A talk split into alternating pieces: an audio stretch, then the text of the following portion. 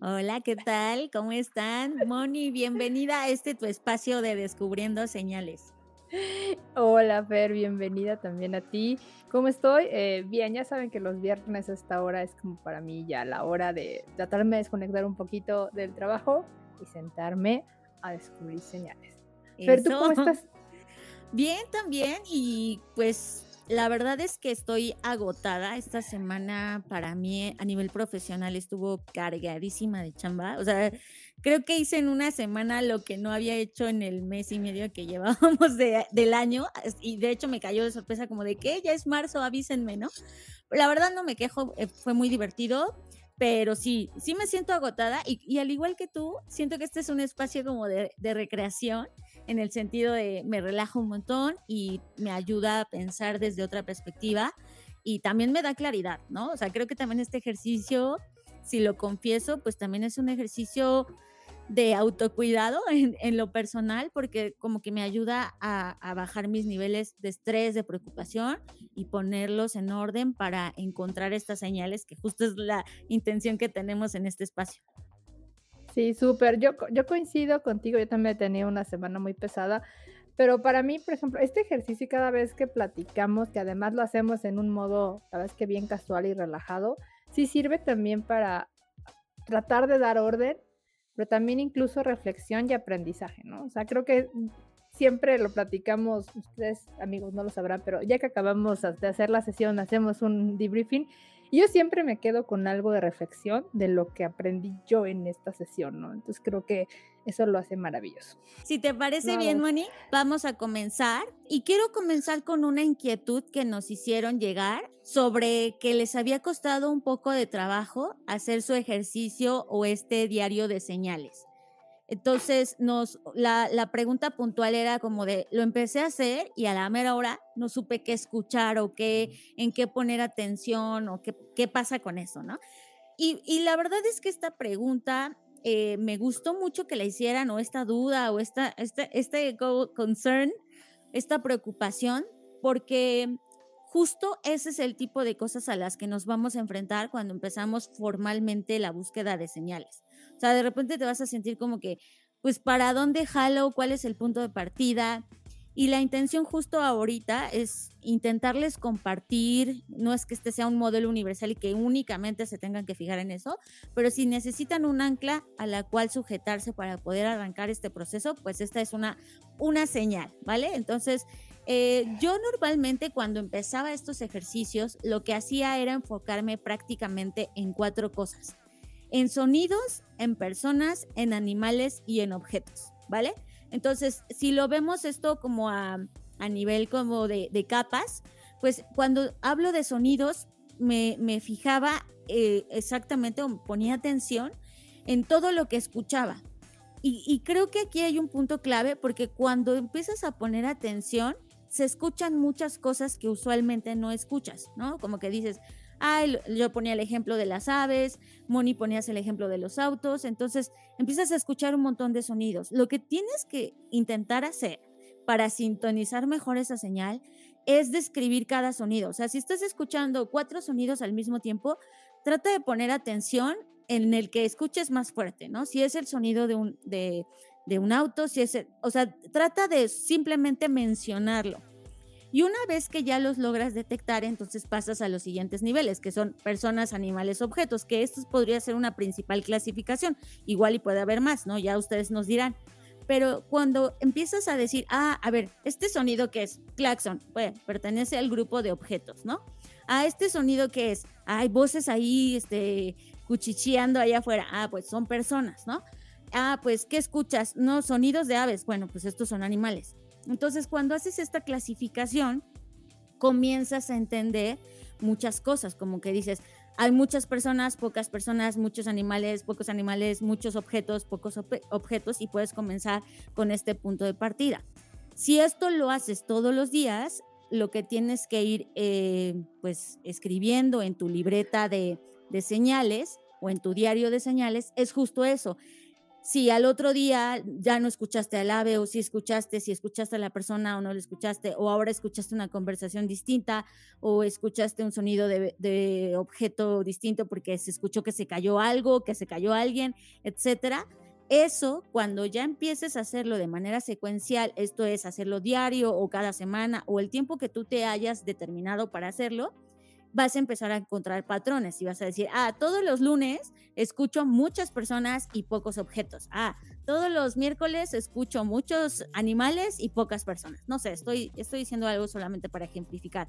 Pero la idea es esto, que tengamos este punto de partida, al menos a mí en lo personal, cuando empecé a hacer esto, hoy ya no, no lo tengo de esta manera, hoy ya lo hice un poco más robusto, pero este fue un gran punto de partida para poder comenzar a entrenar a mi oído y a entrenar a mis sentidos a detectar estas, estas señales. ¿Qué opinas de este primer marco? Sí, de, hecho me encantó y también agradezco que lo hayan comentado porque a veces eh, este cambiarte de mentalidad, o sea, y el también tratarle de enfocar los sentidos, que finalmente, como he es, nuestro límite, pues lo que tenemos para, para realmente visualizar, es súper importante y creo que sí, la parte, eh, la parte esencial es lo que, lo que tú comentas. Yo siempre también empiezo con la parte del oído y lo que trato de hacer es como, voy a hacer la analogía del radio, es como meter el filtro a la estación oído y entonces la verdad es que no me voy a fijar en lo demás, sino voy, ni voy, no voy a conectar la mente con lo demás, sino solamente con el oído, ¿no? Y a veces yo hasta cierro los ojos para tratar de, de que no me cause ruido esa, estas otras señales, porque cuando empiezas a ver y, empiezas, empiezas a perderte y lo que queremos es ser más objetivos.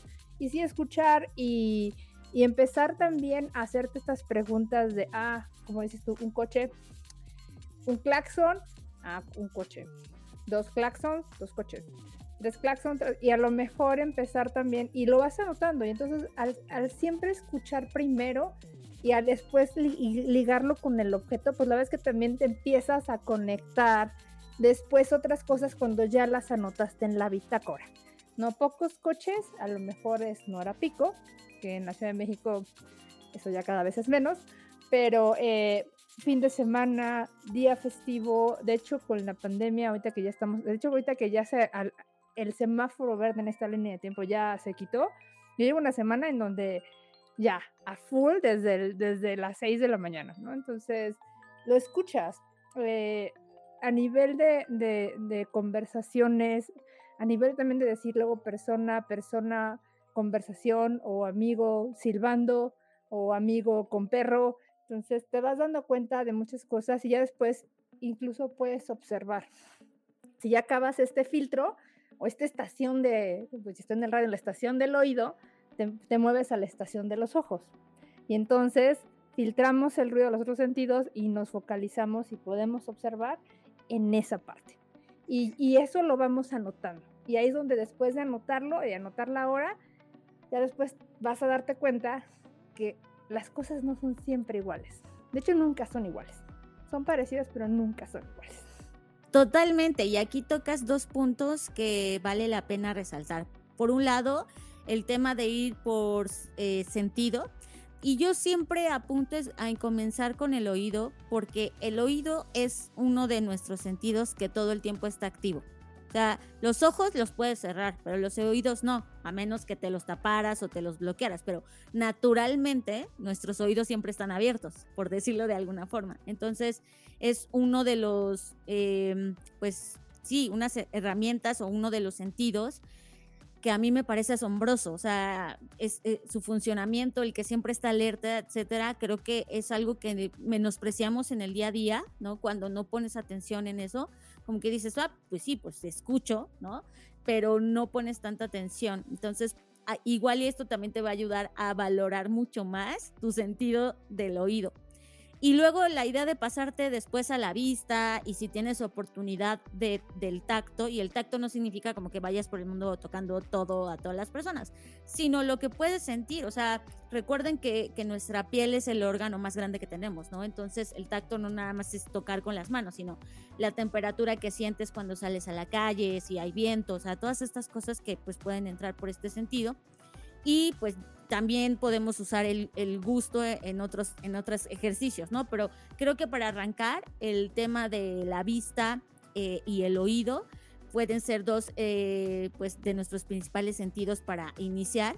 Y lo segundo que quería resaltar es justo esto, o sea, aunque tú lo hagas diario, porque igual te puede sonar aburrido como de, a ver, lunes, coche, martes, coche, ¿no?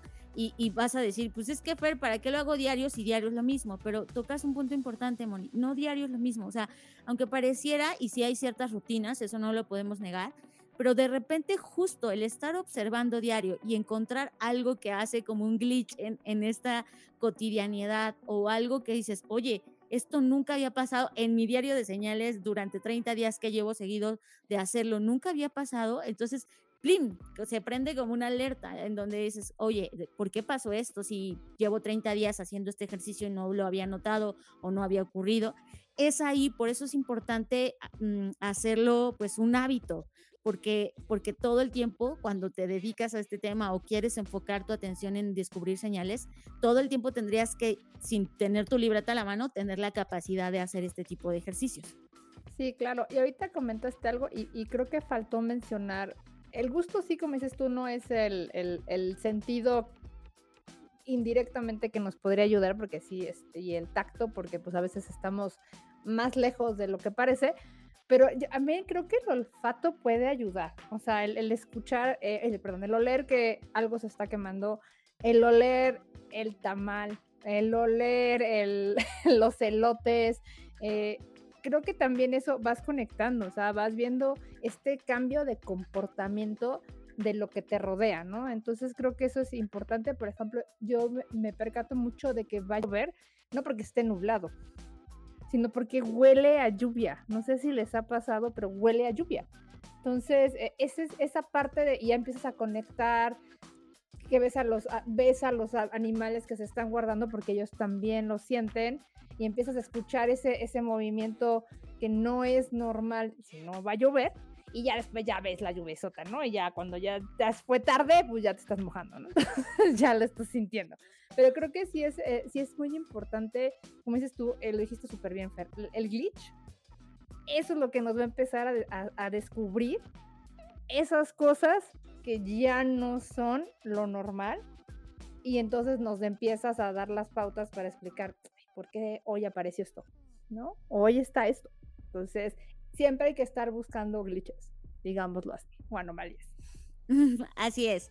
Bueno, ahora, una vez que tenemos claro esto, y esto se los vamos a compartir en un Jamboard de Google, porque creo que es algo muy sencillo que cualquier persona puede utilizar. Eh, después quizás vayamos agregando cosas más complejas en otras herramientas como Miro, pero creo que para comenzar para todos nos puede ayudar el Jamboard, que pues nada más es un enlace y entras, se los vamos a compartir. Pero bueno, ahí está, ¿no? Imaginemos que ya eh, tenemos nuestro frame o este pequeño canvas que les hemos preparado, ya se empiezan ustedes a notar sus señales. Va a llegar un momento en que esto lo van a empezar a aplicar en otras áreas de su vida, o al menos esa es la intención. Desde áreas personales hasta el área profesional. Y para tocar primero el área personal, eh, queremos, eh, y, Moni lo trajo a la conversación, pues la verdad, de manera muy pertinente, sobre lo que ocurrió en el estadio de Querétaro.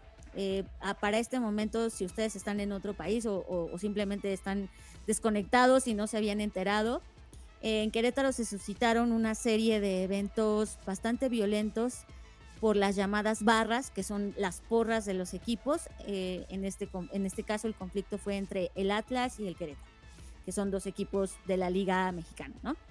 Y bueno, eh, no queremos obviamente tocar la parte pues triste de las víctimas y de las personas a quienes esperamos que se encuentren con bien, sino de la parte de las señales y de lo importante que es confiar a veces en nuestra intuición y en lo que estamos observando y no dejarlas pasar y decir, ay, bueno, no pasa nada, me, me, me quedo en este caso en el evento y no va a pasar nada, ¿no?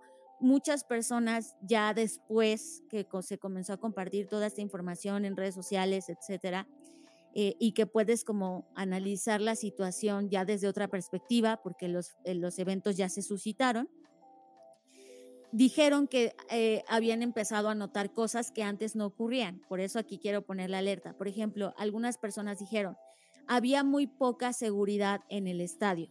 Alerta, ¿no? Señal. Esta es una diferencia, así como estamos equiparando las diferencias de que de repente escuches un sonido que no estaba ahí o una cosa que no estaba ahí, esto es un ejemplo claro de que las personas estaban detectando algo que antes no estaba ahí o que sí estaba. En este caso era la seguridad, ¿no? O sea, es decir, la gente dijo, antes te revisaban, casi que te sacaban hasta las coronas de las muelas y ahora eh, pues resulta que dejaban pasar sin, sin, sin mucha seguridad, ¿no? Esto fue una primera señal. Después ya en el, en el, en el evento o en el, en el estadio y en el partido, se empezaron a desplazar grandes cantidades de personas o grupos de personas, lo cual no es usual, porque tú cuando estás en un, en un estadio, pues estás ahí gritando y lo que sea, pero estás en tu lugar, no te estás desplazando, ¿no? Y esto fue otra señal, que es como, oye, no es normal o no es usual que eh, en los partidos de repente agarre un grupo de personas y se empieza a mover de un lado a otro, ¿no? Y otra señal que también, al menos yo no identifiqué de lo que las personas narraban, es también el tema de que había muchísimas familias. Ahora, sé que eso no, no, implica que, o que esta señal podría estar no relacionada, pero lo que sí es importante mencionar es que al haber tantas familias, ahora a la distancia podemos entender por qué hubo pues este evento en el sentido de estas familias al ir en grupo no es tan fácil huir cuando vas solo, ¿no? Cuando tú vas solo, a lo mejor agarras, te echas a correr, pero si vas con tus niños, con tus bebés que no pueden caminar, etcétera, pues es más difícil escapar. Entonces, por eso también las personas decían, es que como había muchas familias, pues no podíamos correr porque pues era pasar encima de estas personas, ¿no? Entonces, bueno, al final del día sé que esto es una tragedia y es horrible, pero lo que queremos que señalar aquí es que este tipo de cosas de identificar señales no nada más sirven en el área profesional, sirve en el área personal e incluso te puede salvar de muchas situaciones eh, pues que podrían poner en riesgo inclusive tu vida, ¿no? Y creo que eso es lo importante de hablar de las señales, que no es un tema solamente de, eh, pues de intuición, sino que viene acompañada de, de hechos y de cosas explícitas que tú estás visualizando o percibiendo a través de tus sentidos. Sí, sí, concuerdo contigo, Fer. Y yo lo comenté y lo publiqué hace un par de días, porque siempre salen un montón de hilos en redes sociales donde la gente decía, es que yo sentía que algo iba a pasar, es que yo vi que no era normal, es que no era la misma seguridad de siempre, es que faltaban estas cosas. Y lo que dices tú, esta señal de, de familia, también, o sea, vi las fotos que decían, pues estaba con toda mi familia, eso me permitía, pero que quizá si se hubieran conectado las señales un poco antes, si era muy difícil salir, pero a lo mejor hubieras dicho, ¿sabes qué? Nos salimos antes. O sabes qué? Esto no está bien. Y así, mucho antes de que sucediera, pudieras haber tomado acción. La mayoría de la gente reflexionaba y decía, sí notaba algo, pero no le di importancia. Y es otra vez lo que, lo que pasa cuando, y lo comentamos en el episodio 1, cuando Fer descubre las señales, hay señales débiles y hay señales que no pasamos por alto o no les damos la importancia necesaria. Y esas son las que debemos de considerar eh, en la parte, el, el, glitch y la anomalía en la que tenemos que empezar a resaltar y tomar como prioridad para empezar a conectar lo demás y de ahí pues tomar decisiones. Como dice, esto no, no se aplica a, a, a la oficina, se aplica a cualquier cosa justo esta parte eh, es algo que vamos a estar reiterando constantemente. La idea de entender las señales, de poder identificarlas a tiempo, es tomar acción, es hacer algo con esa información, no, no es como que, ay, ya sé un montón de señales, pero no hago nada, pues no, no sirve de nada, ¿no? Entonces creo que aquí es un punto importante. Y seguro cada uno de nosotros nos hemos topado en la vida en una situación donde ves estas señales y decides omitirlas, decides no hacer caso, porque pues puede ser por muchas cosas. Ya hablaremos en un episodio de las razones por las cuales a veces omitimos las señales, pero creo que debemos considerar cada vez más hacerle más caso a estas señales, porque justo como Moni lo bien lo resaltas y lo hemos hablado desde el episodio 1, en esas pequeñas diferencias, en esas pequeñas cosas, eh, es donde realmente viene el cambio o en este caso una catástrofe, ¿no? O sea, eh, y a mí me ha pasado, yo ya me volví, tampoco es caer en el punto de volverse paranoico, o sea, siempre hay que tratar de mantener la cordura y la objetividad, cosa que hablamos el episodio pasado, pero yo ya me volví como, como con la práctica más sensible y de repente noto ciertos patrones o comportamientos de las personas que digo, algo va a pasar aquí y prefiero irme a tiempo, retirarme o de plano no asistir a ese lugar, ¿no? Y después me entero de, no, pues que sí pasó esto. Entonces como que ahí validas de qué bueno que no fui, qué bueno que no hice esto, etcétera. Entonces, la, idea de las señales es, ojo, no caer en el otro extremo de la paranoia y de, ay, pues mejor ni salgo de mi casa porque algo me va a pasar, ¿no? Sino de saber eh, identificarlas a tiempo y tomar acción. Y esta acción, evidentemente, si tú puedes compartirlo, si tú puedes, eh, eh, pues, intentar compartir eso con alguien más, pues qué bueno. Pero creo que la primera persona que necesita saberlo y entenderlo eres tú mismo. Sí, totalmente de acuerdo, Fer. Por ejemplo, ahorita tocando también un tema latente, y lo, y lo estuve leyendo y observando y reflexionando también, es eh, con la parte de los primeros bombardeos de Ucrania, en las zonas que están en, invadidas ahorita o posicionadas por Rusia, mucha de la gente comentaba, es que el día anterior no estaba pasando nada. Entonces ahí un tema a reflexionar es si realmente no estaban observando para saber si estaba pasando algo o no, porque en realidad sí había señales, porque mucha gente sí se fue antes de los bombardeos. Pero fíjate, sí, sí, totalmente de acuerdo. Y a veces el que no haya nada también es una señal de algo. Por ejemplo, pasa con los tsunamis, ¿no? Cuando el mar deja de hacer oleaje y se empieza como a ir, en realidad parece como, pues no está pasando nada. También el hecho de que no esté pasando nada en un lugar donde usualmente pasa algo, eh, es un indicador, es una señal. Es decir, esto nos muestra que la señal no solamente es la presencia de algo, también es la ausencia de, algo. Entonces, e, e, eso, eso que tocas es un punto muy valioso. O sea, yo aquí, por ejemplo, ya que identifico los sonidos de mis vecinos, este, si bien hay buena distancia entre las casas, pues de repente, pues, si llegas a escuchar y ya sabes, ah, ya arrancó su coche, ah, ya se fue a trabajar, ah, ya regresó de trabajar. Sobre todo yo que estoy aquí casi todo el día en mi casa, ¿no? Y, y de repente, cuando no hay nada de ruido, me empiezo a preocupar porque digo, a ver, ¿qué está pasando? Este, esto es muy raro y ya me entero de, ah, es que están haciendo una revisión de las instalaciones de no sé qué. Ah, ok, con, razón nadie ha salido porque están escarbando, lo que sea, ¿no? Porque todavía aquí hay mucha zona en construcción.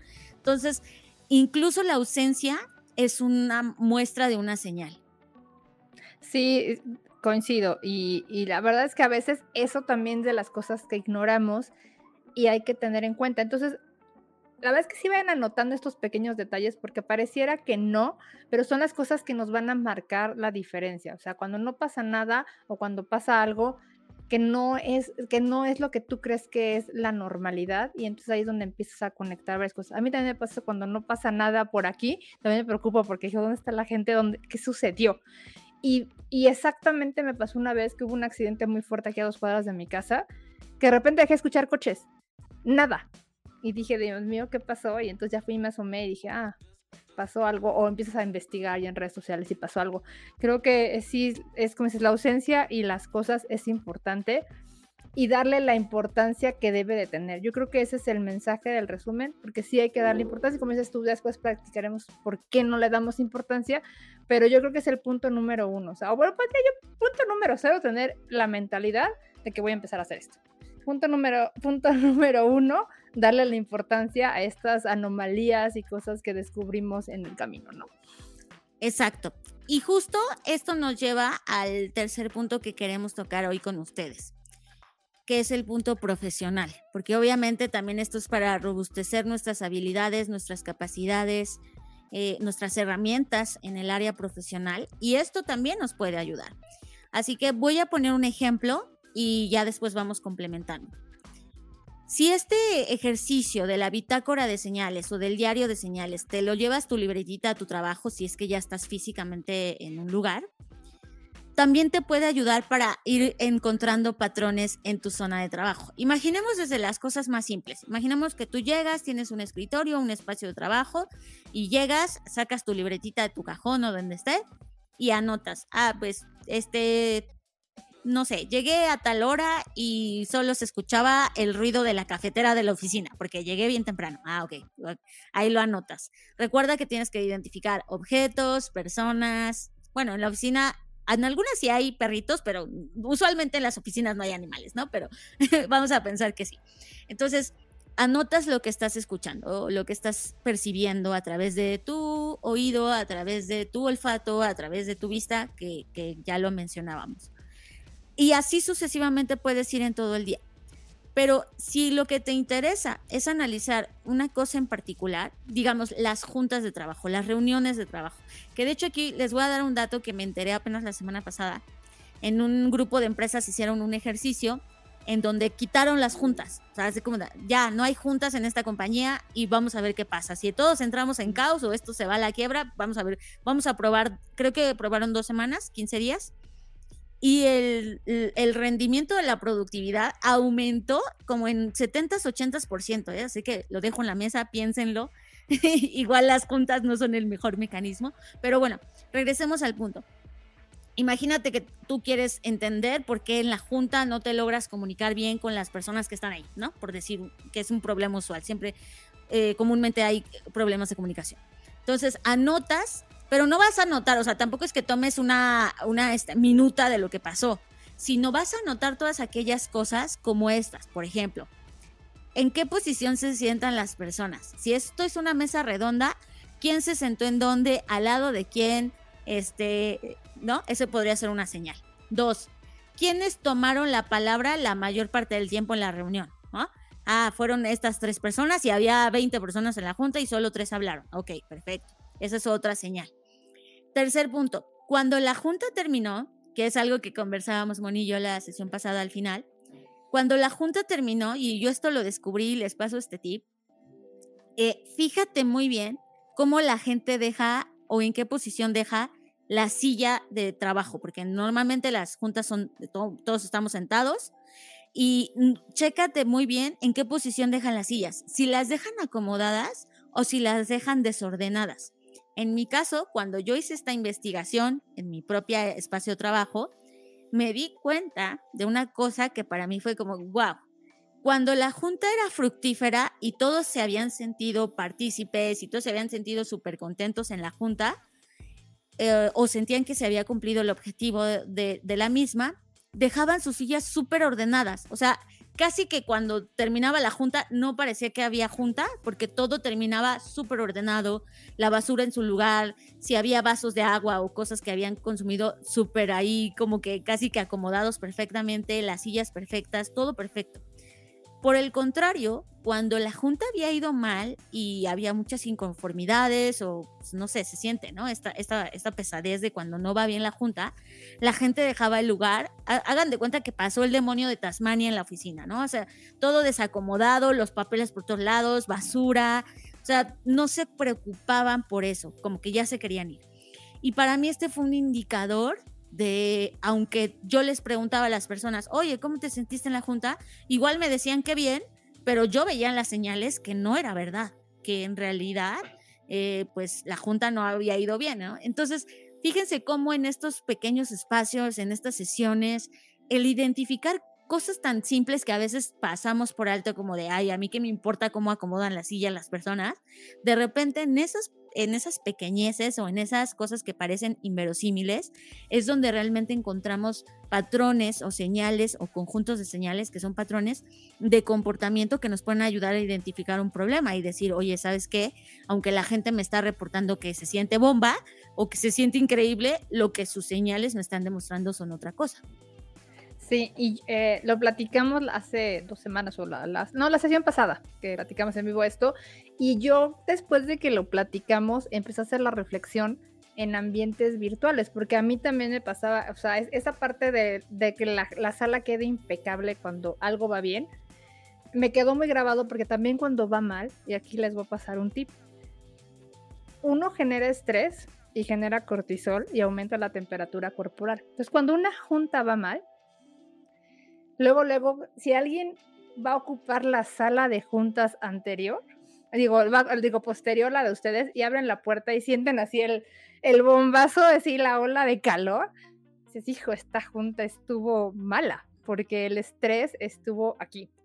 Y te ayuda mucho esa parte cuando estás en vivo. Pero yo me quedé pensando, bueno, ¿y qué pasa en ambientes virtuales? ¿no? ¿Cuáles son las señales que nos ayudan a identificar un poco los comportamientos de la gente en reuniones virtuales? Entonces yo me dediqué a hacer una pequeños ejercicios y observación acerca de las cosas que suceden y me fijé en, en varias cosas que pasan.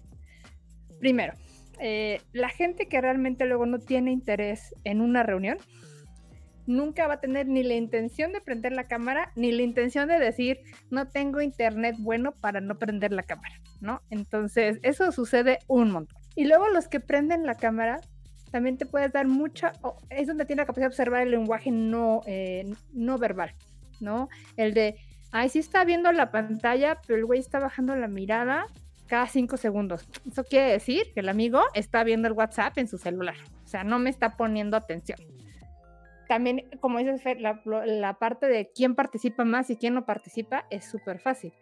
Empiezas a ver a los que no participan y empiezas a observarlos, a ver dónde están viendo, si tienen la cámara perdida, eh, si están haciendo otra cosa, porque también luego sucede que no ponen el mute en una conferencia y nada más oyes el teclado, el teclazo ahí de este, estoy trabajando y no estoy poniendo atención. También es, un, es una señal de que la junta o esas personas no, realmente no están involucradas o no tienen nada que participar. Y creo que eso es importante, porque cuando tú invitas a alguien a una reunión, yo lo he platicado con, en diferentes equipos de trabajo, yo sé que la gente está cansada de esta juntitis, como dice Fer, pues, está comprobado. Si no hay juntas, aumenta la productividad, porque si no, ¿a qué horas trabajo todo lo que no trabajo en las juntas? Pero yo creo que si invitas a la gente correcta, y observaras cómo se comportan los demás, dirías, bueno, tengo que invitar a estas cuatro personas porque no tienen nada que aportar y yo les estoy quitando el tiempo como, como owner de la reunión, ¿no? Entonces, esa parte de conectar este tipo de situaciones se ayudan a hacer mejor las juntas, a entender qué es lo que están pasando y también invitarlos a involucrarse si es necesario, ¿no? Hacer técnicas de, a ver, Fer, ¿y tú qué piensas? ¿No? O sea, aventar una bombita a ver si realmente estaba poniendo atención o no en la parte virtual, porque ese, en ambientes virtuales sí es bien complicado eh, observar cómo fue o no, porque no se siente el calorzazo o el, o el dejaron limpio porque se quedaron echando el chal después de la reunión. Y ahí tienes que buscarlo de otra manera, ¿no? Entonces yo creo que este tipo de, observaciones que hay, y, y, incluso pedir, oigan, prendan sus cámaras, no tienen nada de malo, porque eso nos va a dar un montón de señales para descubrir cómo se está comportando la gente. Y creo que también algo valioso es que, insistimos, las señales son para tomar acción. Y si tú estás notando estos eh, patrones a través de las señales que estás identificando y vas a decir, ah, pues de este grupo, no sé, de 10 personas, 5 no están participando, podrías obviamente sacar conjeturas de, pues no les importa. Pero recuerden lo que dijimos también la semana pasada este ojo del observador de señales debe intentar ser lo más objetivo posible. Entonces, no hay que anticiparnos a sacar conjeturas, sobre todo en este caso que estamos hablando de personas. Eh, y personas con las que colaboramos, por supuesto, sino creo que también hay un punto intermedio antes de tomar estas decisiones, que, que es, igual identificas que de tu equipo de trabajo, esas cinco personas que no tienen la cámara prendida, por la razón que sea, eh, pues a lo mejor necesitan otro mecanismo de participación, a lo mejor les da pena, no sé, ya puedes empezar a crear estrategias con ellas de, oigan, ah, van tres juntas en las que nos reunimos y en ninguna de ellas ustedes han prendido la cámara, quiero saber si hay algo que les incomoda o qué les parece si nada más prendemos la cámara los primeros 10 minutos, no sé, empezar a hacer como estas técnicas a través de la identificación de señales, que incluso puede servir esta propia identificación justamente para crear un argumento más válido, ¿no? De decir, mira, ya pasaron tres reuniones y en las tres reuniones he identificado que tienes este comportamiento, eh, no nos está ayudando, beneficiando, pero quiero saber qué, qué, está pasando, ¿no? Cómo te podemos ayudar, si quieres la junta más temprano, más tarde, lo que sea.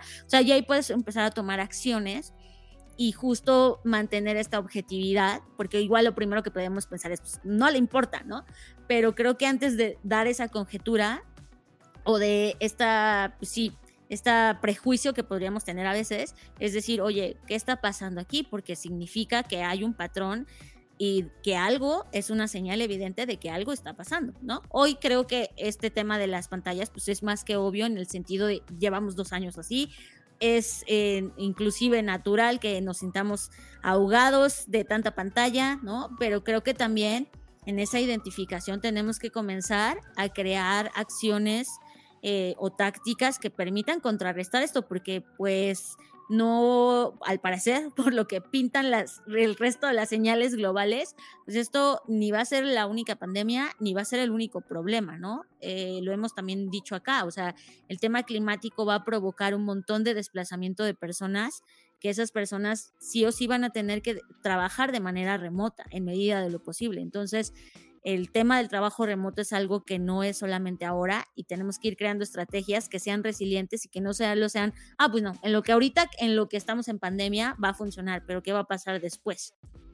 Exacto, y, ahorita que lo comentas, Fer, y me hiciste pensar un poquito más allá, les voy a dar otras cosas que también es importante que reflexionen cuando están en un ambiente virtual y que existe esta parte de, distractores, si le podemos decir, señales distractores y tratar de entender un poquito más el contexto. Eh, también tienen que fijarse en qué fecha está realizándose la junta y con qué áreas estoy trabajando. Porque generalmente en un fin de mes, en un fin de trimestre, si estoy con áreas financieras y con áreas de ventas, ellos tienen, eh, pueden estar muy interesados en la reunión, pero traen en ese momento otra prioridad y yo debo de entender incluso, y esto es una señal para mí, decirle, oye, realmente la junta vale la pena hacerla hoy, porque sé que es fin de mes, porque sé que tienen que hacer cierre o porque toca nómina o porque es, hay, que, hay que cerrar esta venta con los vendedores.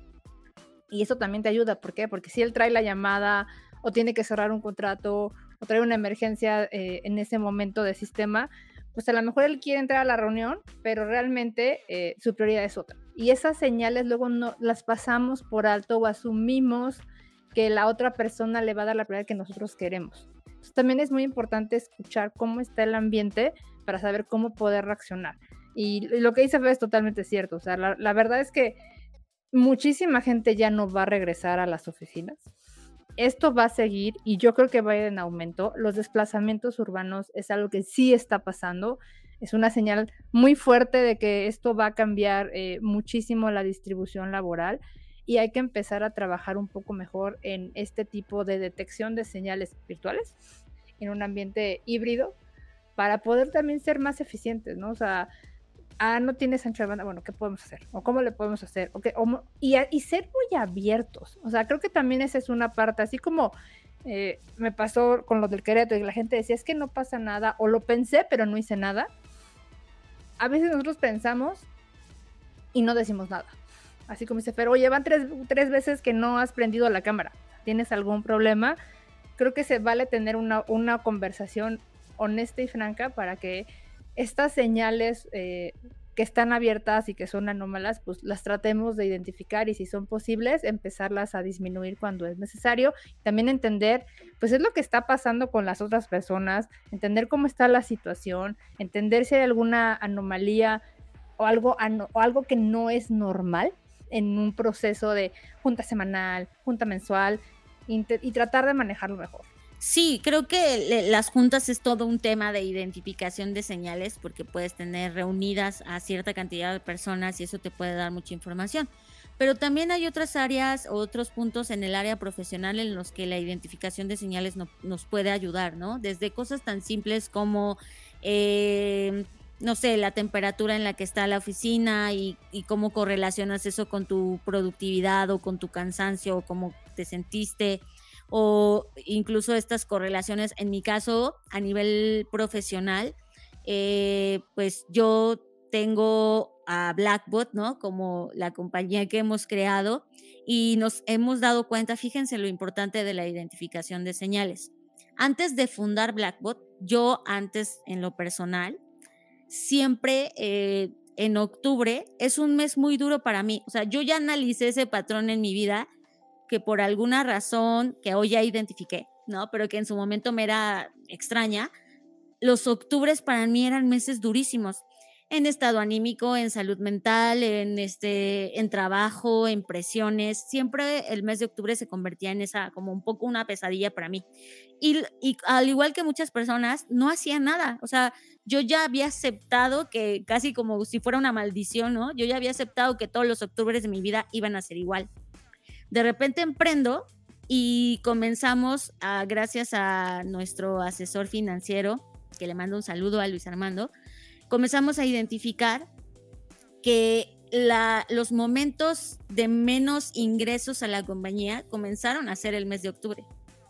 Entonces lo que pasó es que, fíjense cómo, cómo, cómo funcionan las señales y todo esto. Yo al omitir esta señal de haber vivido así muchos años de mi vida, comencé a permear este comportamiento incluso dentro de mi propia compañía y ya estaba afectando a la compañía mi propio comportamiento y se veía en un reflejo, o sea, de verdad, un día nos puso una gráfica de ingresos y se veía en octubre cómo caía, ¿no? Y en ese momento me di cuenta lo importante que es correlacionar las señales que tienes en tu vida personal con tu vida profesional, porque al final del día, aunque tú no las correlaciones, ellas por sí mismas ya están correlacionadas. Y cuando logré detectar este patrón, dije, no, tengo que hacer algo, o sea, según yo, nada más esto me iba a afectar a mí, pero yo ahora ya estoy afectando a más personas, ¿no? Y de repente tomé cartas en el asunto, tomé acciones este, y, comencé a trabajar en ello.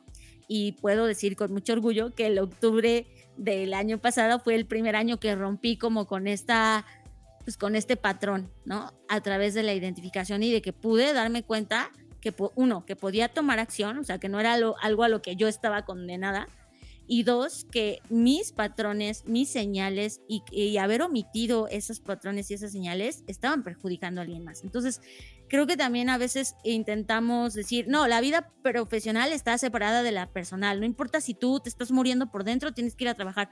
Igual y sí vas, pero al final del día no vas a ser el mismo, no vas a ser la misma persona. Y creo que someternos a estos niveles de presión, de autopresión, a veces tiene efectos secundarios pues, mucho más complejos de lo que hubiesen sido si lo hubiésemos resuelto a tiempo cuando identificamos la señal, ¿no? Que eso pasa siempre, es como, puta, si hubiera hecho esto, si hubiera hecho aquello, pues el hubiera no existe, pero lo que sí existe es, ten valor para identificar la señal y para confrontarla y tomar cartas en el asunto.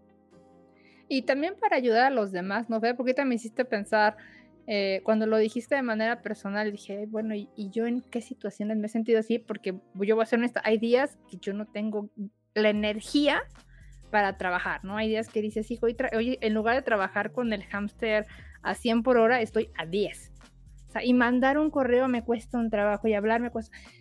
Y entonces yo una vez decía, bueno, ¿por qué me siento así? Y la verdad es que hay un montón de factores, ¿no? Entonces eso también tienes que entender mucho eh, cómo estás, e, incluso en cosas tan básicas que, desayuné bien, comí bien, las mujeres si estamos en un ciclo hormonal que te, que te, así que te drena energía por otra cosa, eso también ayuda a identificar y decirle, oye, ¿sabes qué? Eh, si tengo alguna junta importante, yo ya sé que voy a estar en una situación así, la muevo y se vale moverla. Y tú también identificar si hay bajones de energía con tus compañeros de trabajo, porque también lo notas, o sea, el, el, el, punch de energía cuando trabajas con alguien, estás platicando con alguien, se nota cuando estás hablando con él, si hoy está en el hype o está en la baja total. Tratar de conectar, oye, ¿sabes qué? Eh, estos días no está bien, esta, persona anda down, ¿no? Entonces ni siquiera la voy a presionar, ni siquiera la voy a hablar, hoy anda hype, es momento de mandarle proyectos motivadores, este, platicar de feedback, retrospectivas, un montón de cosas, porque incluso empiezas a alinear la parte personal para no drenarla, armonizarla con la parte de negocio, ¿no? O sea, apalancarte de este tipo de cosas para poder sacar algo positivo. Y creo que al, al final mi conclusión es todo es un ecosistema, ¿no? Que eso es otra de las cosas en las que vamos a insistir mucho aquí nada puede ser visto ni analizado de manera individual y si lo hacemos sería incorrecto. Lo correcto es que analicemos las cosas de manera sistémica y entendamos que están correlacionadas, interrelacionadas con otras cosas y todo al final del día es un gran tejido de la convergencia de todas estas variables. Por lo tanto, eh, esa puede ser la razón por la que muchas veces nuestras estrategias o tácticas no terminan de funcionar, justamente porque las pensamos en una línea recta, en donde no están conectadas a nada y en la vida real esto no es así. Por lo tanto, ese es otro de los puntos importantes de la identificación de señales, que te puede ayudar a entender. Esto es como este, encontrar como un hilo y irlo desenredando y decir, ah, Aquí tenía un gran nudo, pero este nudo no tenía que ver con lo profesional, tenía que ver con lo personal. O, ah, no tenía que ver con lo personal, tenía que ver con el clima, porque hace un montón de calor. Ah, perfecto. O sea, este tipo de cosas pueden ayudar muchísimo. Y eso me lleva, este, Moni, a la última parte que quería tocar yo el día de hoy, que es el tema de las negociaciones. O sea, al final del día, eh, en el trabajo siempre tenemos que estar, como tú decías hace un momento, pues lidiando y conciliando entre diferentes intereses, diferentes objetivos, eh, diferentes personalidades, ¿no? Y creo que la identificación de señales nos puede también eh, convertir en personas que negocian de una manera más empática y sobre todo más fructífera, porque en el momento que eres capaz de tener la sensibilidad de identificar que ciertas personas no están dando su máximo de energía y empiezas a indagar las razones o incluso comenzando contigo mismo o misma decir, eh, ah, sabes que yo ya sé que la última semana del mes pues, soy mujer, viene mi ciclo, me siento súper mal, no voy a agendar nada en ese momento porque seguramente voy a estar de mal humor, voy a tomar decisiones que a lo mejor no las pensé del todo bien y no me quiero poner en esa situación, ni tampoco poner a los demás en esa situación, ¿no? Entonces es como, se vale alzar la mano y, y, negociar y decir, la verdad es que este día se me complica mucho, puedo reagendarla para otro momento o proponer, o sea, porque tampoco se trata solamente de huir de la situación, ¿no? Sino dar alternativas identificando estas señales, porque cuando identificas puedes entender mejor a las personas y volverte un punto de conexión, un punto incluso que conecta a las personas que todavía no logran identificar ni siquiera sus propias señales y poderte mover hacia allá. Entonces creo que lo importante del día de hoy de esta charla, que tocamos tres puntos, uno es enfatizamos en el tema de cómo puedes sistematizar tu búsqueda de señales, escuchando, viendo, olfateando tu entorno y anotarlo en este momento. Sí es muy importante que tomes nota porque son las primeras veces que lo haces. Después ya no vas a necesitar llevar una bitácora aunque a veces sí, luego les voy a platicar. Pero bueno, eh, eso fue el primer punto. El segundo punto de cómo estas señales nos pueden ayudar en la parte personal, nos pueden rescatar, si lo queremos ver así, de situaciones que nos podemos evitar y que pudieran resultar trágicas. Y tercer punto, nos pueden ayudar también en la parte profesional y para convertirnos en personas que analizan las cosas de una manera más sistémica y también de manera más empática. Sí, eh, coincido. Y sí que muy bien resumido, Fer.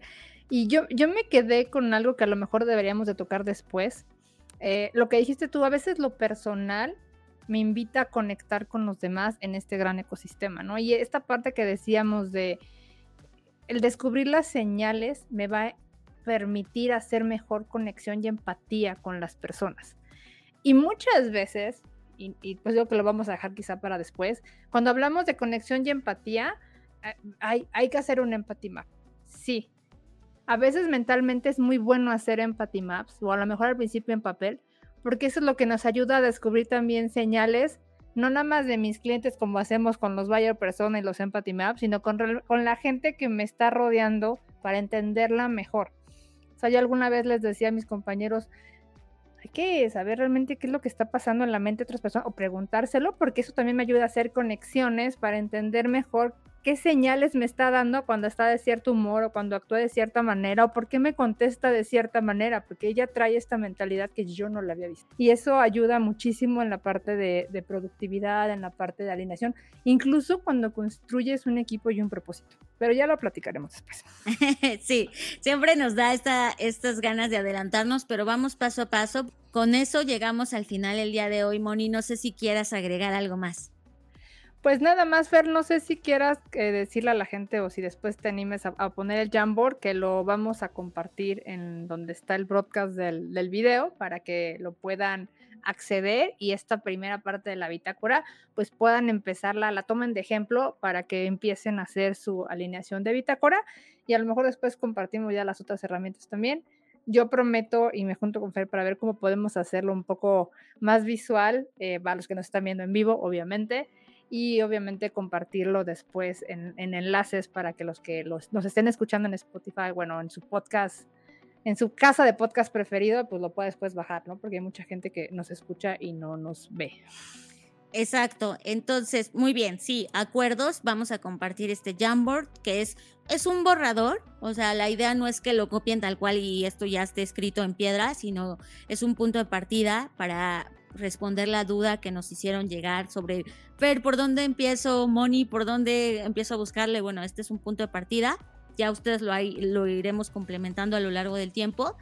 Y lo segundo es, recuerden que todo esto también lo, además de que es un podcast y nos pueden escuchar, eh, también pueden leernos porque hacemos, eh, pues tratamos de hacer resúmenes, extracciones, síntesis de todo lo que hablamos acá, recuperando los formatos, recuperando en este caso el Jamboard, los ejemplos, lo que hablamos, eh, y por eso para nosotros es muy importante e insistimos, no vamos a quitar el dedo del renglón en que ustedes participen en estas sesiones en vivo, porque si ustedes participan en las sesiones en vivo se vuelve mucho más rico con sus comentarios, con sus experiencias, con su progreso en este camino de convertirnos en todos muy buenos cazadores de señales, así que eso es muy importante. Por lo tanto, Moni, ¿dónde nos puede encontrar la gente?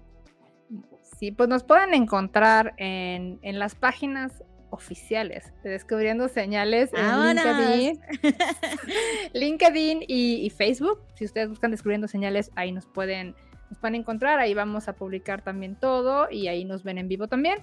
En, en, en YouTube. YouTube. En YouTube. tenemos nuestro canal también, donde nos están viendo ahorita y donde muchos nos están saludando también. Ahí también pueden dejarnos sus comentarios y eh, nos pueden también decir personalmente, ya sea en las redes sociales de Fer y en mis redes sociales, que ahorita lo voy a Fer que las diga.